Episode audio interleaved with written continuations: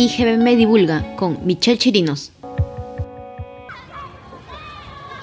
¿El coronavirus se va a resolver en cuánto tiempo? Es que yo espero en mayo 7. Es que en mayo 8 es mi cumpleaños. Si el jabón mata el coronavirus, ¿por qué no hacen vacunas de jabón? Los niños siempre realizan preguntas, tienen esa curiosidad científica. Pero ¿qué pasa cuando crecemos? ¿Por qué dejamos de preguntar? Lee, comprende, curiosea, enseña, pero sobre todo, nunca dejes de aprender. Hola amantes de la ciencia, bienvenidos a un capítulo más de IGBM Divulga de la serie Cultura Científica. Les habla otra vez su bióloga favorita, Michelle Chirinos. En esta oportunidad tenemos como invitados a Elizabeth Salinas y a Gonzalo Amezquita, ambos de Colombia.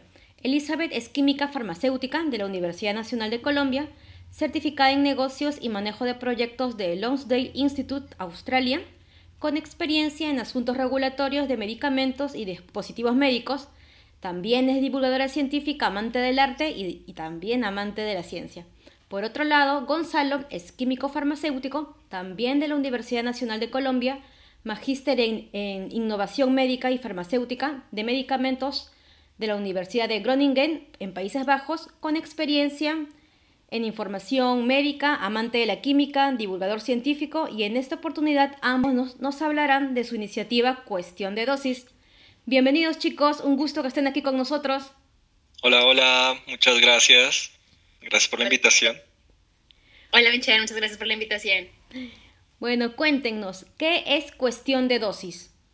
Bueno, pues Cuestión de Dosis es un proyecto de divulgación científica y opinión que se enfoca sobre todo en el tema de medicamentos, pues somos eh, eh, químicos farmacéuticos y eso lo usamos, pues nuestro objetivo es hacerlo a través de las redes sociales, entonces cualquier tipo de proyecto que nos permita contarle a la gente, que nos permita explicarle a la gente sobre sus medicamentos, sobre terapias o cualquier pregunta que ellos tengan, lo hacemos mediante redes sociales.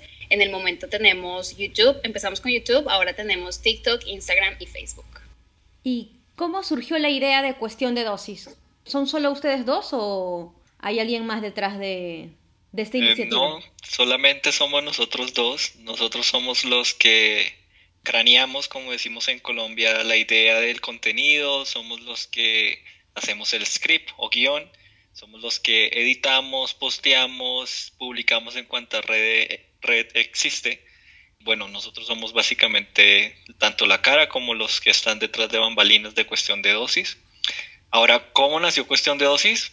Cuestión de dosis nació con la pandemia. Conforme comenzaron a aparecer noticias en las que todo el mundo escuchaba sobre cosas como estudios clínicos y nuevas moléculas, vacunas, etcétera, decidimos lanzarnos a las redes sociales para tratar de convertirnos en traductores de estos términos que de pronto para la gente que trabaja en otras disciplinas no son tan comunes. Y bueno, básicamente poquito a poquito comenzamos a hacer videos muy informales en Facebook y de repente decidimos darle cuerpo, cuerpo y forma a cuestión de dosis para que se convirtiera en lo que es en este momento. ¿Y qué los motiva a ustedes a difundir ciencia? Amor, odio, indignación, pasión, curiosidad. ¿Qué es lo que les motiva a, divulgar la ciencia? A mí personalmente, al, creo que al principio, como lo dijo Gonzalo, no era un proyecto que estuviera en mi, en mi cabeza, siendo muy sincera, pero durante la pandemia creo que empieza uno a ver un montón de noticias falsas, un montón de gente hablando de terapias, de medicamentos, de autoprescribirse, y que aunque nosotros éramos conscientes de que eso existía y existe latentemente en Latinoamérica, era demasiado evidente y era demasiado preocupante el, la cantidad de desinformación.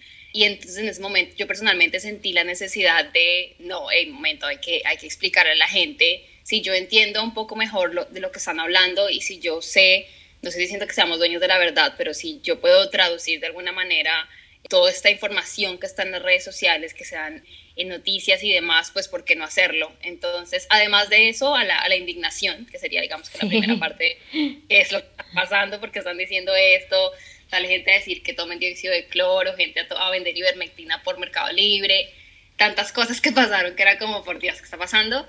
Además de eso, la verdad, sí, es, es, siento yo personalmente es un amor a algo que en la farmacia llamamos como atención farmacéutica, Siempre me ha gustado a mí muchísimo la atención farmacéutica. De hecho, yo hice mi tesis en un hospital en la parte de urgencias, hablando con pacientes, llevando todo como el control de varios pacientes, porque a mí personalmente me ha gustado mucho ese contacto de, de explicarle a los pacientes o de evaluar qué está pasando con los medicamentos a diferentes pacientes. Entonces, personalmente para mí sería ese amor por, por la atención farmacéutica y la indignación de lo que pasaba en las redes sociales. Por la infodemia, ¿verdad? Sí, total, era, es, es aún todavía ahora con el tema de las vacunas, pues imagínate todo lo que hay que leer. En mi caso particular la cosa viene por mi amor a enseñar. Yo llevo ya bastante tiempo siendo tutor de química y desde que estaba en los primeros años de la universidad me encantaba el tema de, de enseñarle a niños del barrio cosas de matemáticas, cosas de química y demás. Y tan pronto como empezó la pandemia comenzamos a escuchar un montón de cosas ocurriendo y sobre todo a escuchar preguntas que claramente eran muy lógicas, que era incluso el virus, porque estábamos eh, experimentando una pandemia, qué era una pandemia, qué quería decir eso y por qué estábamos tomando hasta cierto punto medidas como tan drásticas como el aislamiento social, ¿verdad? Que bueno, que debería decirse mejor como aislamiento físico. Entonces, de cierta manera, nació como también de la necesidad, ¿verdad? De, de, informar, pero también de mantener una conversación un poco más abierta con la gente y creo que eso es lo, lo maravilloso que le permite las redes sociales a un proyecto como cuestión de dosis. No solamente es una comunicación unidireccional, sino que podemos interactuar con la gente, la gente nos puede dejar sus comentarios, sus preguntas en ya sea en Instagram, TikTok, lo que sea, y nosotros respondemos a eso. Entonces creo que además permite un acercamiento a la gente de, por parte de dos profesionales de la salud y eso realmente es muy, muy, muy motivante porque eh, pues acerca no solamente eh, personas que tienen un, una formación para explicar ciertos temas, sino que hace que la información llegue de una manera, digamos que más directa a las personas que lo necesitan, ¿verdad? Entonces, digamos que esto cumple la función también de, de educar, pero también de interactuar de, manera muy activa con las personas del común. Y bueno, en mi caso creo que viene de, de ese tema de, de educar a la gente, de enseñarles cosas que de pronto yo sé y de paso aprender sobre, sobre ellos, ¿no? Porque uno deja de, de aprender de las personas que, que escuchan nuestros videos. Interesante, porque justamente esa interacción es la parte social de la ciencia, lo que se necesita. Exacto. Sobre todo porque nosotros tratamos de hacer usualmente difusión, que es para como que enseñar ciencia a los, a los mismos científicos cuando nos deberíamos enfocar más en interactuar con gente que no está relacionada a la ciencia. Excelente trabajo el que realizan ustedes. Y, Muchas gracias. ¿Cómo se manejan en cuanto al tiempo? Porque primero, los dos son científicos. Por otro lado, Elizabeth está en Australia, Gonzalo, tú estás en Colombia. ¿Resulta difícil? Sí, total, así es. Bastante. difícil, o sea, no, no solo por la diferencia de horario, porque creo que en eso hemos sido pues capaces de controlarlo, como que bueno, a veces pasa que o él se va a levantar con 100 mil WhatsApps míos diciéndole muchas cosas, o me levanto con 100 mil WhatsApps de... Pero hay momentos en que obviamente coordinábamos y bueno, no, lo, lo hemos hecho, pero sí es, es complicado porque como te dijimos al principio, nosotros hacemos absolutamente todo. Entonces, es toda la parte de la investigación, porque nosotros no nos atrevemos a decir nada en redes sociales a menos de que hayamos verificado todas las fuentes y estemos completamente seguros que la información que vamos a decir es correcta. Y eso es un proceso largo, sí. Es, por ejemplo, si queremos hablar de vacunas, y entonces tenemos que leernos hasta el protocolo de Pfizer para decir algo, cualquier cosa, o estar preparados para cualquier pregunta. Entonces, eso consume mucho tiempo. Luego tenemos que preparar el script, luego tenemos que grabarlo, luego tenemos que editarlo. Entonces, eh, era cosa que, algo que nosotros como científicos, pues amantes de la ciencia, no sabíamos y es toda esta parte de eh, editar. Eh, aprendimos hasta usar Illustrator, hemos aprendido a un montón de herramientas, también de cosas de video, sí, o sea, de, desde cuadrar el sonido, de buscar un logo, de todo lo hemos hecho absolutamente nosotros y sí ha sido un poquito difícil justamente si tú vas, cualquier persona que también nos esté escuchando, eh, si va a ver a YouTube, pues nosotros no tenemos muchos videos y como que se nota que hay como un, hueco ahí, como que no, no, somos constantes, porque justamente es muy difícil. No, por nos, obviamente no nos queda tiempo porque es, eh, además tenemos que trabajar, no tenemos ningún financiamiento de nada para, para cuestión de dosis. Entonces, obviamente, pues tenemos que trabajar, tenemos que ah, eh, comer, alimentarnos y demás. Así que, pues, el, durante la pandemia, cuando empezamos, teníamos mucho tiempo porque justamente yo no estaba trabajando y él tampoco. Entonces teníamos todo el tiempo del mundo y al principio sí, pues nos ocurrieron muchas ideas. Empezamos con Instagram, YouTube, muchas cosas principios de este año ambos eh, teníamos trabajos, entonces eso ya fue mucho más complicado y hasta la fecha sigue siendo un poquito complicado por eso. Lo amamos, nos encanta hacerlo, pero claro, el tiempo es una, es una variante súper difícil de controlar para nosotros, no solo por la diferencia, porque tenemos que trabajar y porque cualquier, así sea un TikTok de tres minutos, nos requiere leernos muchas cosas para decirlo. Nosotros hasta hicimos como un curso corto de como marketing para mirar, para aprender cómo difundir diferente información en Facebook o en Instagram, eh, para como la diferencia de audiencias y demás. Entonces también aprendimos un poquito de marketing. Yo como estudié acá manejo proyectos, eso también, pues bueno, intentamos como ponerlo, usarlo para el proyecto, pero sí, sí, es, es, es complicado. También porque el, proyecto inició eh, con la necesidad grande de, de, contarle a la gente cosas rápidamente, ¿verdad?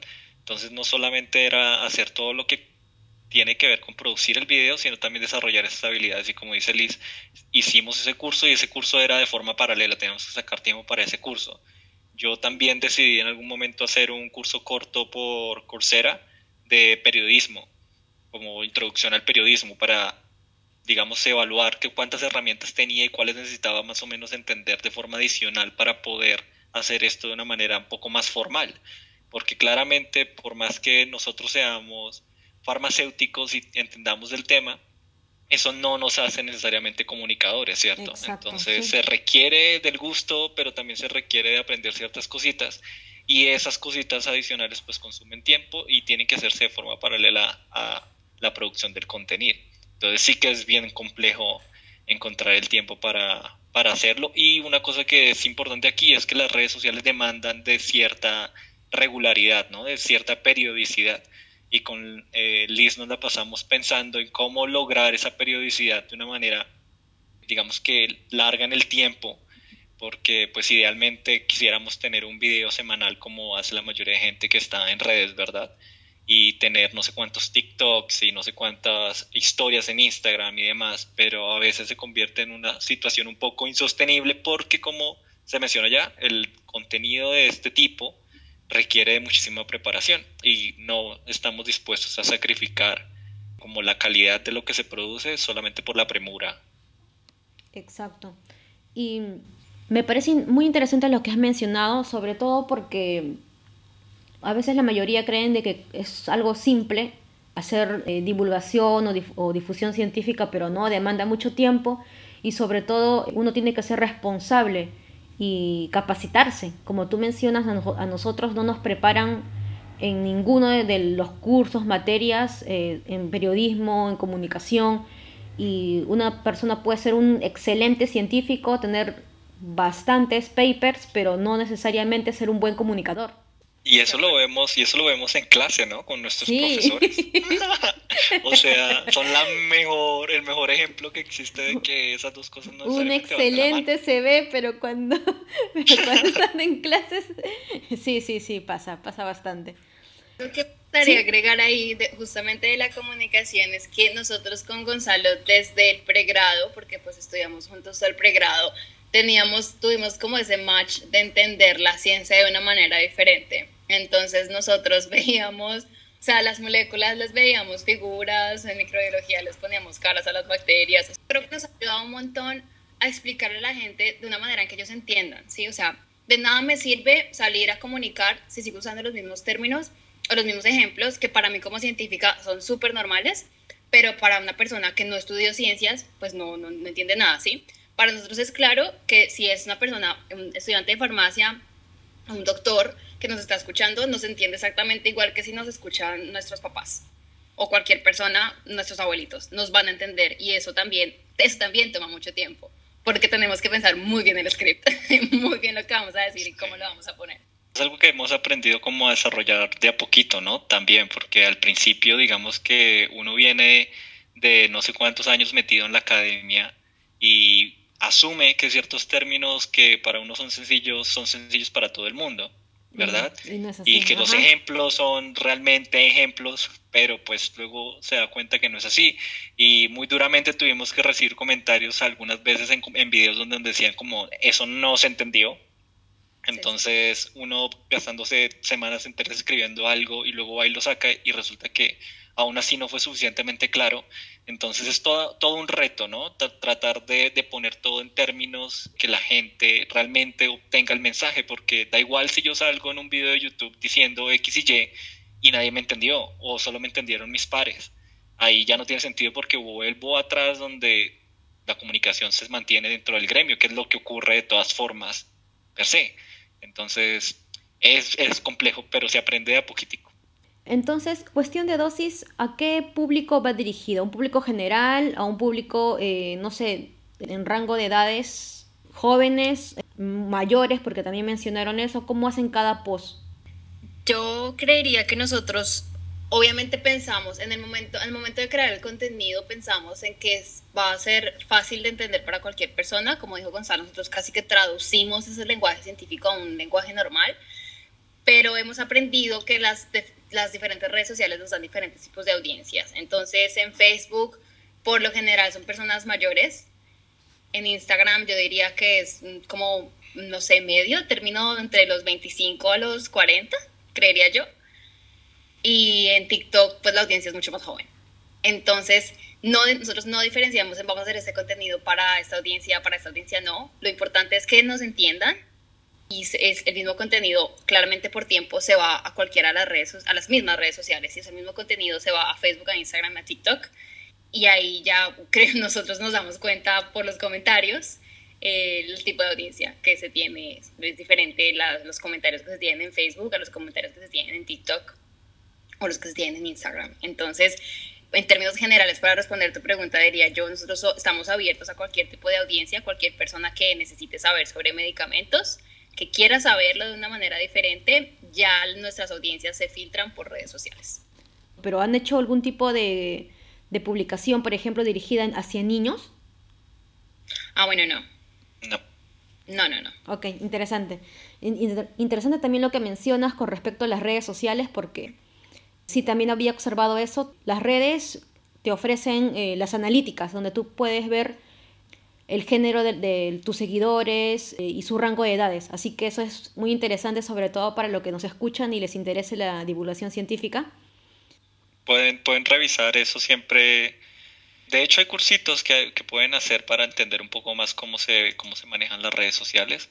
Una cosa ahí que quería adicionar es que cuando se hace comunicación uno debería tratar de hacer eh, targeting, ¿no? Como identificar esta audiencia que es objetivo y determinar cómo personalizar el mensaje de tal manera que la persona pueda eh, sentirse eh, aludida y por ende pues escuche el contenido de pronto si es necesario lo, lo, aprenda, lo interiorice o cualquiera que sea el objetivo final de, del mensaje.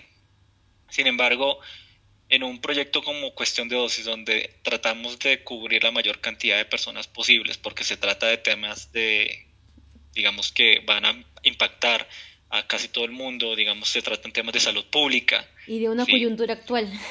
Exacto, y por lo regular relacionadas con el tema de la pandemia, necesitamos que la mayor, la mayor cantidad de gente que llegue al canal, ya sea porque se lo recomendaron o por chance, entienda más o menos lo que les estamos diciendo y pueda establecer una comunicación con nosotros, que es como el segundo objetivo, ¿no? que, que sea una cosa bidireccional, como se dijo antes. Entonces, por esa razón tampoco se hace ese targeting así súper específico, claro. porque consideramos que la información es relevante para cualquier tipo de público. Aunque estaría buenísimo si en algún futuro pudiéramos tener, digamos, eh, yo que sé, un especialista en temas de comunicación que nos ayudara a convertir nuestros mensajes en cosas un poquito más digamos, personalizadas. Como que obviamente si nos, nosotros tenemos miles de proyectos a, largo plazo, o sea, si nos preguntas nos hemos imaginado cosas. Ahí iba mi siguiente pregunta. ¿Qué proyectos tienen o, había, o han pensado para cuestión de dosis? ¿Cómo les gustaría extenderse? Miles, miles, miles, miles. A ver, voy a decir algunos, Gonzalo me, me ayudará al final. Eh, vale. Hay algo claro que nosotros teníamos, digamos que eso es como que lo voy a decir a mediano plazo. Obviamente es muy difícil para nosotros todo esto de la lectura de los estudios clínicos o de leer toda la información científica y luego ponerla, entonces en algún momento pensamos, eh, oiga, sería muy bueno tener estudiantes a los que les guste la, la, divulgación científica que quieran ayudarnos, ¿sí? Porque pues como nosotros tenemos tantas cosas durante el día y no nos queda suficiente tiempo, sería muy chévere tener estudiantes que digamos, no sé, esta semana vamos a tener eh, este tema y que hayan estudiantes que nos ayuden por lo menos a, a seleccionar los temas, a leer, así, por ejemplo, esa primera parte y eso nos ayudaría en, en, muchas cosas. Eso nos ahorraría muchísimo tiempo y podríamos tal vez empezar a ser más, más constantes. Eh, como se une la ciencia con el arte, entonces sería genial tener artistas o tener estudiantes de arte que nos ayuden de alguna manera a plasmar de una manera diferente la ciencia. Eso también lo hemos visto, nos parece súper, súper bueno, súper genial. Obviamente el ser constantes es un, es un proyecto a corto plazo, diría yo, el decir como, bueno, ya, o sea, sí o sí sacamos un video al mes. Y en la parte de arte, ¿con qué arte quisieran mezclar la ciencia? ¿Dibujo, teatro?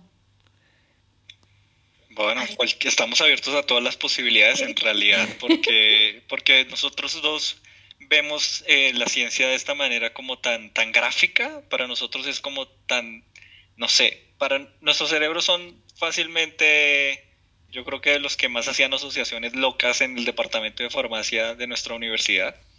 Entonces siempre se nos ocurren cosas graciosísimas eh, que tienen que ver ya sea con caricaturas o yo que sé, imágenes que ni siquiera existen fuera de nuestros cerebros. Entonces estaría buenísimo con, con, lo que fuera, porque, porque la gente de hecho aprende mucho de manera visual y por eso fue que todo se, se llevó a YouTube rápidamente, ¿verdad? Porque de esa manera la gente puede eh, entender y bueno, relacionarse de manera más activa con un material de video, porque pudo haber sido siempre un blog, cuestión de dosis pudo haber empezado en algún momento como un blog, pero no fue un blog porque necesitábamos, eh, digamos que equiparar lo que estaba ocurriendo en ese momento, que todo era a través de eh, los medios eh, masivos. Era a través de ellos que llegaba la información y la mayoría son audiovisuales, entonces era eso lo que queríamos hacer. Así que, pues nada, si hay un artista súper apasionado por este tema y que se le ocurran cosas locas como a nosotros que esté escuchando, por favor escríbanos. Qué interesante, porque justamente en una de las entrevistas que hice a Karin Salazar, ella participa en una iniciativa llamada Chicha of Science, que es como el Pint of Science. Ajá. Entonces también mezcla música con ciencia y con la parte social, porque hablaban, por ejemplo, sobre la corrupción en, en Perú y por qué a las personas les gusta siempre elegir un mal presidente, un mal político. Mal latinoamericano, no solo sí, sí, sí. Visto desde la parte de las matemáticas, de la neurociencia, o sea, una mezcla. Buenísimo. Buenísima. A mí me encanta, me fascina todo lo que se puede hacer con danza, con teatro. Ahorita hay muchas cosas geniales como el mapping y como eso también, eh, pues obviamente eso es, es pura ciencia y arte pero el, por ejemplo, plasmar, no sé, cómo funciona un medicamento mediante el mapping la sería ah, espectacular. Hay bastantes iniciativas de, de divulgación que mezclan, eh, no sé si, si, han escuchado de Dance Your PhD, baila tu, tu, tu tesis. Sí. Ah, por ejemplo, ¿no? Sí, Imagínate buenísimo. Así. Eso, luego este, los cómics, los cómics científicos como PhD Comics, luego los que mezclan los photocómics, que es, por ejemplo, ustedes dos se pueden tomar fotos y, en lugar de dibujar el cómic, son ustedes dos en la foto, con otra persona más, como, como quieran. Y van contando con sus fotos el, el cómic. Inclusive los podcasts, que bueno, como ahora, ¿no? Como lo que estamos haciendo ahora, también eh, tienen bastante relevancia actualmente e incluso hay una tesis que se hizo totalmente hecha de podcast, por ejemplo. Imagínate, tu tesis en podcast en algún momento también lo pensamos, o sea, como deberíamos. Sí, de acuerdo. sí, sí, también lo hemos pensado y, creo que no es una idea descartada, ¿no, Liz? No, no, claro que no. Un momento con Gonzalo en tener una página web en el que tuviéramos como también blog, que diferentes científicos nos ayudaran, no sé si ellos están trabajando en, en algo, que tengan ellos acceso a publicar esa información en nuestra página web, que tuviéramos ahí también videos, que tuviéramos ahí una parte donde las personas tengan acceso a esto que yo llamo atención farmacéutica, que es que tú le puedas preguntar a tu farmacéutico, hey, me estoy tomando este antihipertensivo, pero también tengo este analgésico, pero además me tomo este suplemento dietario y de vez en cuando mi abuelita me da estas hierbas, eso está bien, no sé si se puede hacer y uno pues evalúa y, y hace decir, mire, se tiene que tomar este medicamento mejor hasta ahora, no se lo tome con esto, ese o sea, la imagen del farmacéutico no existe y eso creo que también hace parte de lo que nosotros queremos mostrar y es como que, hey, los farmacéuticos existimos, sabemos de medicamentos y ustedes nos pueden preguntar. O sea, estudiamos seis años sobre medicamentos y podemos ayudarles con eso. Y que en esa misma página web en algún momento eh, habíamos pensado también con Gonzalo que tantos artículos científicos o tanta información científica tan valiosa, valiosa perdón, está en inglés hemos pensado, ¿por qué no ponerlo en español? No? Que, exacto. En español, sí, sí, sí. Porque, por ejemplo, los papers a quienes llegan, solamente los científicos. La mayoría de personas no sabe dónde buscar un paper, ya supongamos de que lo encuentre. La otra limitante, el idioma. No todos saben inglés. Ahora, supongamos de que sepa también inglés. El lenguaje, el lenguaje en un paper es, es para pares, para pares científicos. Entonces estaría, estaría genial lo que, lo que propones, este, Elizabeth, y sobre todo también que esto eh, combatiría tanta automedicación que hay. No, los errores de medicamentos que hay son absurdos, sobre todo en países latinoamericanos, y voy a hablar especialmente de Colombia, porque es que en Colombia no hay control alguno del, del acceso a los medicamentos, o sea, las personas pueden acceder a medicamentos que son bajo prescripción médica, a, lo que quieran en realidad, si no hay un control absoluto, no se tiene, ellos no tienen acceso a un farmacéutico en el momento ni siquiera de la entrega de un medicamento para que, para que les digan, para que los asesoren. En Colombia se pueden abrir droguerías de una manera demasiado sencilla y eso no, hay control absoluto en cuanto a eso. Y hay muchísimos errores, en realidad el sistema de salud se ahorraría un montón de dinero si tuviera farmacéuticos en, las, en las, por lo menos la atención primaria estuviera farmacéutico, se ahorraría un montón de problemas, se ahorraría un montón de dinero. El uso inadecuado de los medicamentos era la tercera causa de muerte, creo que en Estados Unidos. A ese nivel llega, a ese nivel llega la necesidad de tener un uso adecuado de medicamentos y un control de los mismos. Y ese control solamente se da con profesionales que puedan, pues, asesorar a la gente, ¿no? La idea de cuestión de dosis es que en Colombia los farmacéuticos tengan una cara y una voz y nosotros estamos dispuestos a hacer eso a través del canal para que nuestros colegas también puedan acercarse de una manera un poco más sencilla diciendo yo soy químico farmacéutico y que la gente a través de de pronto cuestión de dosis entienda para qué le sirve esa persona, qué conocimiento tiene y qué le podría ofrecer y qué beneficios podría obtener de la interacción con uno, entonces, o con una. Eh, creo que ese es como el, el, objetivo a largo, largo, largo plazo y supremamente ambicioso. Cambiar la manera en la que ven, o más bien hacer que los colombianos vean a los farmacéuticos como el profesional de la salud, que es experto en los medicamentos y que puede ayudarle a que sus terapias sean seguras y que sean más efectivas. Y quiero hacer mucho énfasis en eso porque muchas veces, como hemos hablado en nuestro canal sobre el dióxido de cloro, uno de los muchos, muchos comentarios que nos llegan es como, pero los medicamentos son no sé qué, qué número de causa de muerte en el mundo, ¿ustedes por qué defienden eso? Están comprados por la industria farmacéutica. Gente, no son los medicamentos los que causan las muertes per se, es el mal uso de los medicamentos. Y hay algo que tienen que entender toda la humanidad y es que no hay una sola sustancia sobre el planeta que sea 100% completamente segura, no, la, no existe, no está. Entonces, quizás en algún momento podamos desarrollar algo como eso, pero en este momento no hay. Incluso el acetaminofén, paracetamol, en ciertas personas puede causar efectos adversos terribles que pueden ir desde cosas cutáneas hasta eh, cosas hepáticas, ¿verdad? Sí. Y, y, eso no lo hace un mal medicamento. Se trata de que los efectos adversos son cosas que ocurren por la idiosincrasia, por la diferencia de, de un ser humano a otro. Todos somos de la misma especie, pero tenemos diferencias que pueden ser sustanciales cuando se tratan de este tipo de cosas. Entonces, no es, el, no es la sustancia, es saber usarla. Y también es cuestión de dosis. Es cuestión de dosis, exacto. Porque, ¿sabes? Justamente eh, me acordé de que un familiar mío decía, no, que la ivermectina, ya bueno, aparte de todo lo que hay que discutir sobre que la ivermectina no funciona para, bueno, para la COVID-19, también te decían, no, pero si tomo una pastilla y mejor si tomo dos, porque si tomo más va a ser mejor. Y no saben a lo que realmente puede llevarles eso. Sí, de acuerdo, de acuerdo. Y, y hay algo muy interesante ahí que acabas de mencionar que me acuerda que menciona que también nosotros somos expertos en las sustancias que tienen actividad biológica. No estamos hablando únicamente de medicamentos, lo, pongo de esa manera porque no estamos hablando solamente de los medicamentos tradicionales que uno consigue en una farmacia de droguería. Estamos hablando de sustancias que vienen, por ejemplo, de origen natural, plantas medicinales, etcétera. Eso también lo tenemos que estudiar y muy fuertemente, de hecho, ¿no, Liz? Por supuesto, podrían generar interacciones y hay interacciones muy bien conocidas entre ciertos medicamentos y ciertas plantas que de pronto la abuela con la mejor intención del mundo le da a uno para curar X o Y problema de salud y podría estar causando un lío con los medicamentos que por otro lado el medicamento el, médico le prescribió al paciente, ¿no?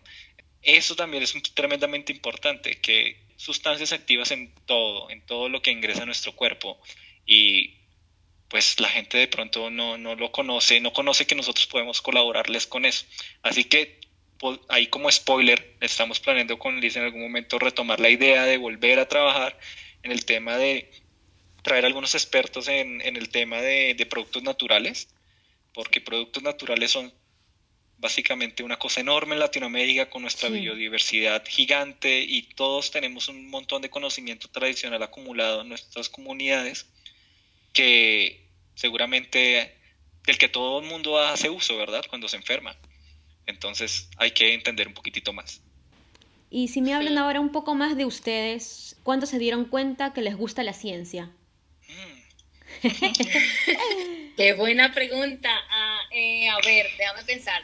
Yo eh, desde muy pequeña recuerdo que em, cogía todos los productos de belleza que tenía mi mamá, cualquier crema y lo mezclaba con lo que se me ocurriera con escarcha, con azúcar, con lo que fuera, y yo jugaba que le hacía a mi mami, no sé, cremas para antivejez, cremas para la piel, crema, esta, este, esta crema que te hice te va a ayudar a cualquier cosa, pero es muy, muy, muy pequeña. Entonces yo diría que desde ahí siempre estuve como pensando en eso, en crear, en esta sustancia sirve para esto, sin siquiera saber, y lo digo sin siquiera saber, porque de hecho cuando yo acabé la carrera, con mi mamá nosotros pensábamos que eso era más ingeniería química y de hecho yo me presenté a la Universidad Nacional de Ingeniería Química, menos mal no pasé porque no hubiera podido con tanta matemática. Y eh, ya después dije, vimos el pensum y fue como, no, farmacia eh, suena mucho más a lo, que, a lo que quieres hacer. Y cuando yo vi el pensum de farmacia era una mezcla hermosa entre química y medicina. Y yo decía, no, esto es perfecto, o sea, me encanta. Y ahí, ahí me enamoré de, de la farmacia como tal de la ciencia diría así desde chiquita y no sé, en el colegio a mí me fue muy bien en química, a mí me encantaba la química en el colegio, o sea, es, natural, simplemente vino en mí, me encantaba la química. ¿Y a ti, Gonzalo? Bueno, yo creo que todos los niños por naturaleza son científicos, tienen la capacidad de preguntarse el porqué de todo, del de dónde, el quién y, y cómo, ¿no? Entonces, ah, para mí también ocurrió cuando estaba pequeño y, para mí era como el preguntarme del qué, por qué y cómo de todo lo que ocurría con el cuerpo de la gente.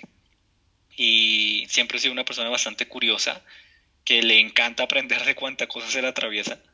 Entonces, eh, sí, creo que, creo que viene de, de, esas, de esa serie de preguntas enormes que me hacía de por qué funciona esto, por qué no lo, por qué no lo hace, por qué esto sí, por qué esto no.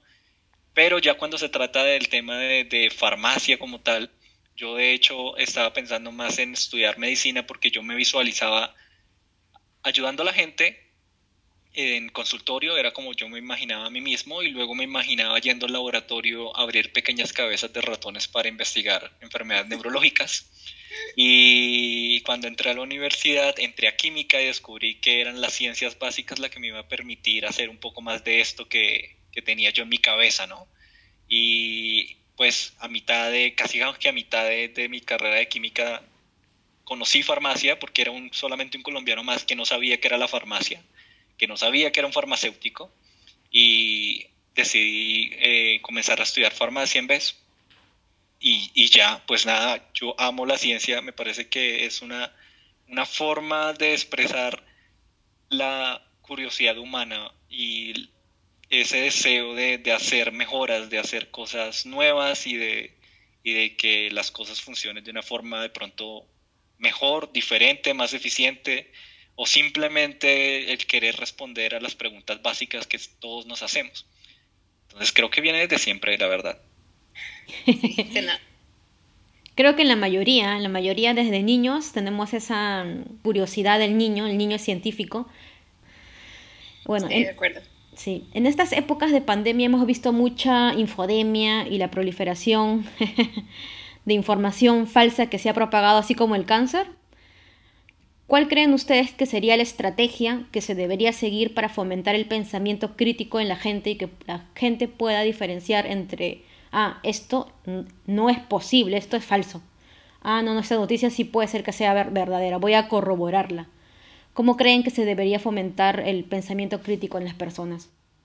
Yo considero que es un trabajo muy difícil, no imposible claramente, pero es un trabajo muy largo, porque lamentablemente, así como las redes sociales para nosotros pueden ser una ayuda para divulgar la ciencia y lo que nosotros queremos enseñar a la gente, asimismo las redes sociales están en contra nuestra, porque también pues eso justamente es lo que ha permitido esta manera absurda en la que se prolifera la desinformación y en que sale cualquier persona sin ni siquiera una, una, carrera, sin haber estudiado absolutamente nada, sin saber lo que está diciendo, compartiendo la información o incluso atreviéndose a decir y a dar su opinión de algo que ni siquiera sabe, ¿sí? o sea, que, que nunca estudió, que no, no tiene ni la menor idea de lo que está hablando y eso lamentablemente pasa. Pasa también que considero que es un problema de raíz mucho más grande, no solo por las redes sociales, pero es en general educación, de que no, no entendemos ni siquiera las ciencias básicas y como tal vez se nos hace tan difícil entenderlo, es más fácil creer lo que dijo fulanito o sutanito porque me suena más a lo que yo entiendo, ¿verdad? Por eso justamente nosotros y uno de los objetivos que hemos tenido con cuestión de dosis es, primero traducirlo, que sea un lenguaje en el que cualquier persona me pueda entender que lo que yo estoy diciendo lo va a entender alguien que estudió o alguien que no ha absolutamente nada. Y segundo, que también nosotros queremos generar ese, eso, eso que tú dijiste, justamente esa opinión crítica. Esta es nuestra posición y eso es lo que nosotros les estamos dando. Siempre que les den algo, siempre que ustedes vean algo que les hablen de una sustancia, pregúntese. Por ejemplo, con el dióxido de cloro, de, como decimos en Colombia, de eso tan bueno si dan tanto, o sea, ¿en serio ustedes creen que una sustancia va a ser capaz de curar un montón de enfermedades, si eso realmente existiera hace rato, hubiéramos salido un montón de enfermedades, ¿sí? o sea, pero, pero parece increíble que la gente siga creyendo en ese tipo de cosas, pero, pero pasa. Y pasa por muchas cosas. Pasa primero por las redes sociales y pasa segundo porque siento que de fondo hay, hay falta de educación y entonces es más fácil creer en ese tipo de cosas. Nosotros, por ejemplo, siempre que publicamos algún, algo que se está hablando de un artículo científico, de un estudio clínico, para cualquier persona a la que le interese, eh, dejamos los links de todos los, los, estudios científicos, los, los, ensayos clínicos que leímos, los de cualquier fuente queda en, en, los links. Entonces es como siempre, obviamente fomentamos el, es lo que le estamos diciendo, pero acá usted tiene información por si también la quiere verificar. Y que si nos escucha, como nos critica a nosotros, también critique a cualquier otra persona que, que esté dando la información. Y eso está bien creo que sí está muy bien generar, en incentivar a las personas a que si bien nosotros, por ejemplo, muchas veces nos preguntan como, ustedes quiénes son? Y este par quiénes son para venir a hablar de medicamentos. Entonces, últimamente lo que hemos hecho es como poner el nombre y el título para que pues la gente diga, bueno, no, es que esto no es cualquiera ahí que se le dio por salir a hablar de medicamentos. Pero está bien, o sea, está bien que nos pregunten quiénes son, está bien que se pregunten, ¿y esta por qué vino a hablar de medicamentos? Eso háganlo con todo lo que ven en las redes sociales. Sí, yo quisiera adicionar ahí que, que, el desarrollo del pensamiento crítico es uno de los retos más grandes que se tiene en, en la universidad para sacar profesionales que tengan esa capacidad desarrollada de tal manera que puedan ser buenos profesionales. Yo creo que es un, una necesidad imperativa, ¿no? Para poderse uno graduar como un profesional eh, completo. Y ese pensamiento crítico, incluso si no es dentro de la universidad, todo el mundo debería poder desarrollarlo. Eh, desde la escuela. Entonces, tal como lo mencionaba Liz, quizás se trata, en este caso, estamos hablando de esto porque se trata de una falla en nuestro sistema educativo, porque de pronto nuestros niños no están recibiendo la formación adecuada. El pensamiento crítico, como mencionaste Gonzalo, debería ser, debería incentivarse desde la escuela, porque los niños, como también mencionaste, son científicos por naturaleza, tienen esa curiosidad Pero ¿qué pasa? Que en la escuela les enseñan a seguir las reglas y si no siguen esas reglas, entonces está mal lo que hacen. Eso también causa que, por ejemplo, no quieran preguntar o a cuestionar qué es lo que se busca, ¿no? Pero es el hecho de, de poner todo en duda. Y para terminar, ¿algún consejo para futuros divulgadores, difusores de la ciencia? Si ustedes quieren hablar con la gente, solamente láncense. Y nada, es todo un proceso, ¿no? Es un proceso, pero un proceso muy, muy, muy enriquecedor. No solamente se trata de adquirir estas habilidades adicionales, sino poner en práctica el poder comunicarse con, otro, con otra audiencia. Supremamente importante que seamos capaces de comunicarnos a diferentes niveles de complejidad, pero también con diferentes profesionales porque eso es lo que va a enriquecer también el, área de trabajo y no es sorpresa que la mayoría de compañías, grupos, lo que sea, que son supremamente productivos, se tratan de grupos interdisciplinares, interculturales, ¿verdad? Porque llegan un montón de ideas que se ensamblan en una sola que es novedosa y es buena y cambia el status quo. Entonces todo eso ocurre solamente cuando uno logra esa comunicación con otros seres humanos para formar un grupo de trabajo interdisciplinar y completamente heterogéneo. Sí, de acuerdo. Yo además de decirles láncense, ah, también lo diría en escojan lo que les parezca más apropiado para el tema que quieran difundir y en el que ustedes se sientan más cómodos, porque igual no es fácil, ¿sí? O sea, no es sencillo, manejar las redes sociales no es sencillo a nosotros nos ha tocado soportar mucho odio, sobre todo con el dióxido de cloro. Todos los comentarios de la gente es como, ay, por Dios, o sea, reciben unas cosas. Entonces no es tan sencillo, claramente, ¿no? Manejar una imagen en las redes sociales o los comentarios o demás. Háganlo en una zona en la que se sientan seguros y depende de cada quien. Nosotros la verdad lo disfrutamos. Yo disfruto los comentarios, hasta los de los haters. Eh, entonces, eso cada quien pero si láncese, háganlo porque el mundo necesita más divulgadores científicos. Sí. También creo que la constante capacitación sería un buen consejo. Y desarrolla mucha resistencia al tema de los comentarios malos. Siempre va a haber gente que esté en desacuerdo con lo que uno dice, siempre. Toca aprender simplemente a manejar y recordar por qué se está ahí, por qué se está diciendo lo que está diciendo y tener la convicción de que lo que se está diciendo tiene todo todo el fundamento, ¿no? que, uno le ha, le ha dado con toda la investigación que se hizo previa. Sí, por eso también tienen que estudiar muchísimo antes de publicar cualquier cosa. Para mí especialmente es apasionante volver a estudiar cosas que, en su momento me gustaron un montón.